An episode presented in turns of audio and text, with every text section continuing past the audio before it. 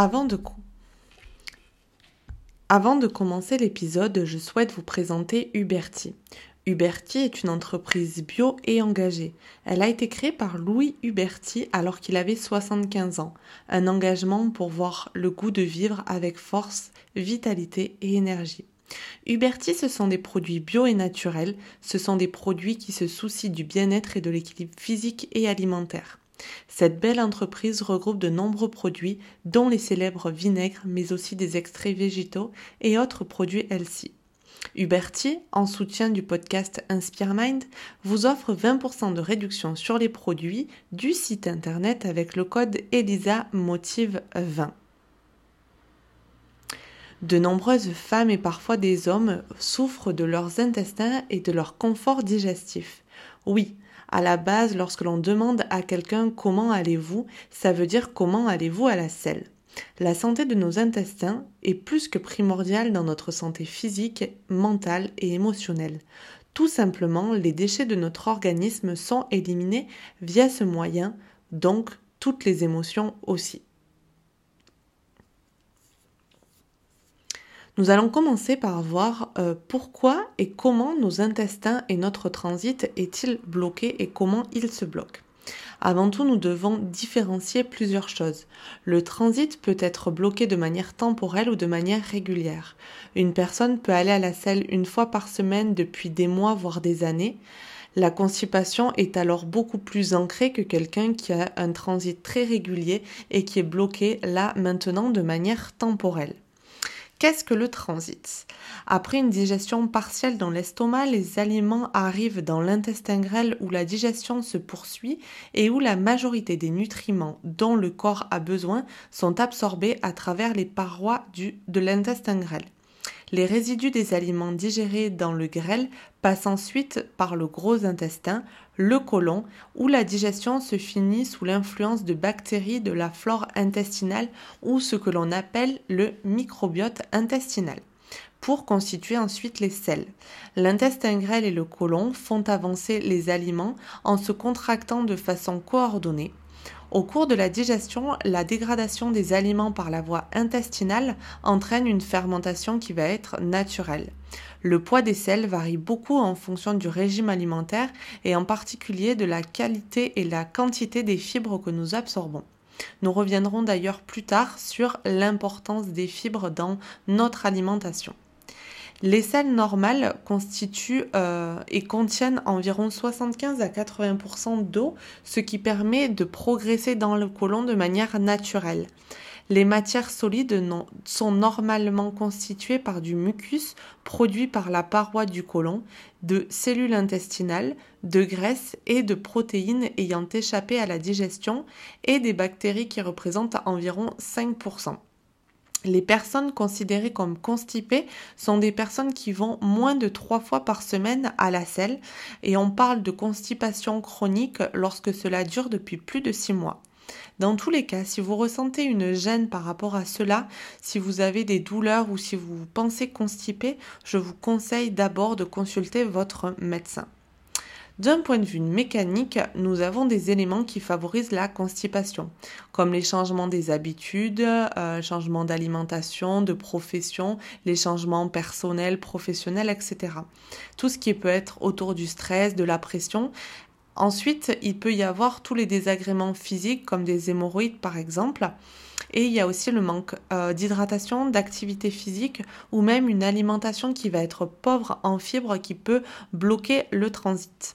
Si vous avez une constipation occasionnelle, à voir avec des éventuels traitements médicaux en, cours, pardon, cela peut bloquer le transit comme une opération aussi par exemple.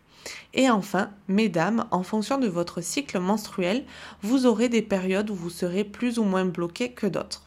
D'un point de vue psychologique et émotionnel, les intestins étant notre deuxième cerveau. Vous connaîtrez peut-être la référence à ce titre d'un bouquin. Nous pouvons avoir des blocages qui peuvent être dus à des blocages émotionnels. Le stress peut aider ou au contraire bloquer. Pareil, lorsque nous faisons du souci, nous pouvons avoir des ballonnements, des remontées acides et là encore, cela impactera notre confort digestif. D'ailleurs, comment améliorer notre confort digestif? En médecine douce et en Ayurveda, nous avons de nombreuses techniques et remèdes pour améliorer notre confort intestinal et digestif. Nous allons avoir déjà deux règles d'or qui vont être toutes simples à appliquer, que vous allez pouvoir mettre en, lien tout de suite. Euh, c'est ne pas boire pendant les repas mais boire au moins un litre et demi d'eau par jour. Donc vous buvez euh, comme vous le souhaitez au cours de votre journée, le mieux étant d'espacer les prises, mais de ne pas boire pendant le repas, boire en dehors. Et l'autre euh, règle d'or, ce sera de mâcher suffisamment les aliments, comme si vous deviez faire de la bouillie pour un bébé, afin de mieux assimiler les nutriments et les aliments, et ainsi mieux les digérer. Pareil, les fibres, elles seront euh, cassées dans votre mâchoire à travers vos dents, et ainsi elles seront mieux assimilées dans les parois intestinales. Les produits que je vais vous parler ici sont pour certains disponibles sur le e-shop Naturellement Bien, euh, dont je suis euh, vendeuse. Donc vous retrouverez le lien direct pour ma boutique en note de ce podcast. Si vous avez besoin d'éléments ou euh, d'éclairage sur cela, n'hésitez pas à me contacter. Le premier, la première chose que je vais pouvoir vous conseiller, c'est le charbon végétal, qui est un actif naturel permettant de réduire les désagréments euh, digestifs tels que les ballonnements, l'aérophagie, les flatulences. Le charbon végétal soulage les flatulences et le sentiment de plénitude après un repas. Il contribue au fonctionnement du tractus intestinal. Cet actif naturel est capable d'absorber les gaz et toxines produits lors de la digestion et les évacuer par l'intestin. Il permet donc de réduire l'inconfort digestif comme par exemple l'excès de flatulence après le repas. La plante de mélisse est un allié pour la digestion comme le fenouil. Vous pouvez le prendre en infusion après les repas, ce qui favorisera la digestion et éviter les ballonnements. Ensuite, en ce qui concerne les huiles essentielles, on a l'huile essentielle d'estragon et de laurier noble qui a des vertus digestives.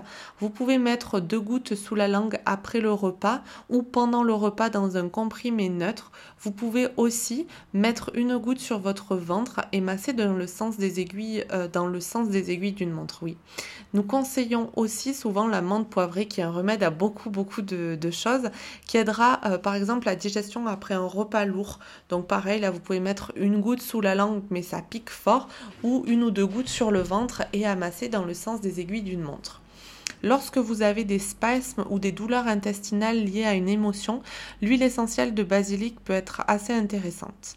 En gémothérapie, nous avons les bourgeons de romarin qui aident à détoxifier le système digestif, mais cela est plutôt à prendre en cure euh, pour prévenir plutôt qu'en qu'en conséquence, enfin voilà, si vous avez un désordre à l'heure actuelle, prenez-le en cure, mais vous n'aurez pas l'effet tout de suite.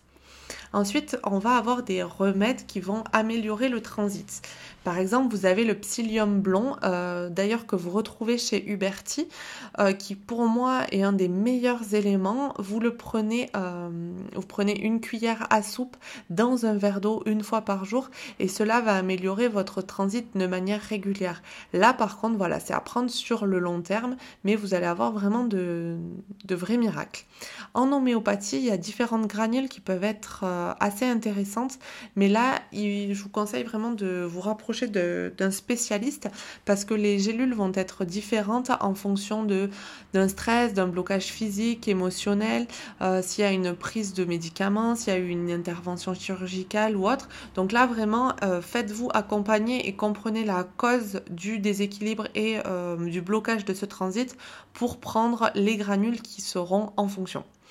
Vous allez avoir le radis noir euh, que vous trouvez chez Naturellement Bien qui facilite le transit et qui combat la constipation.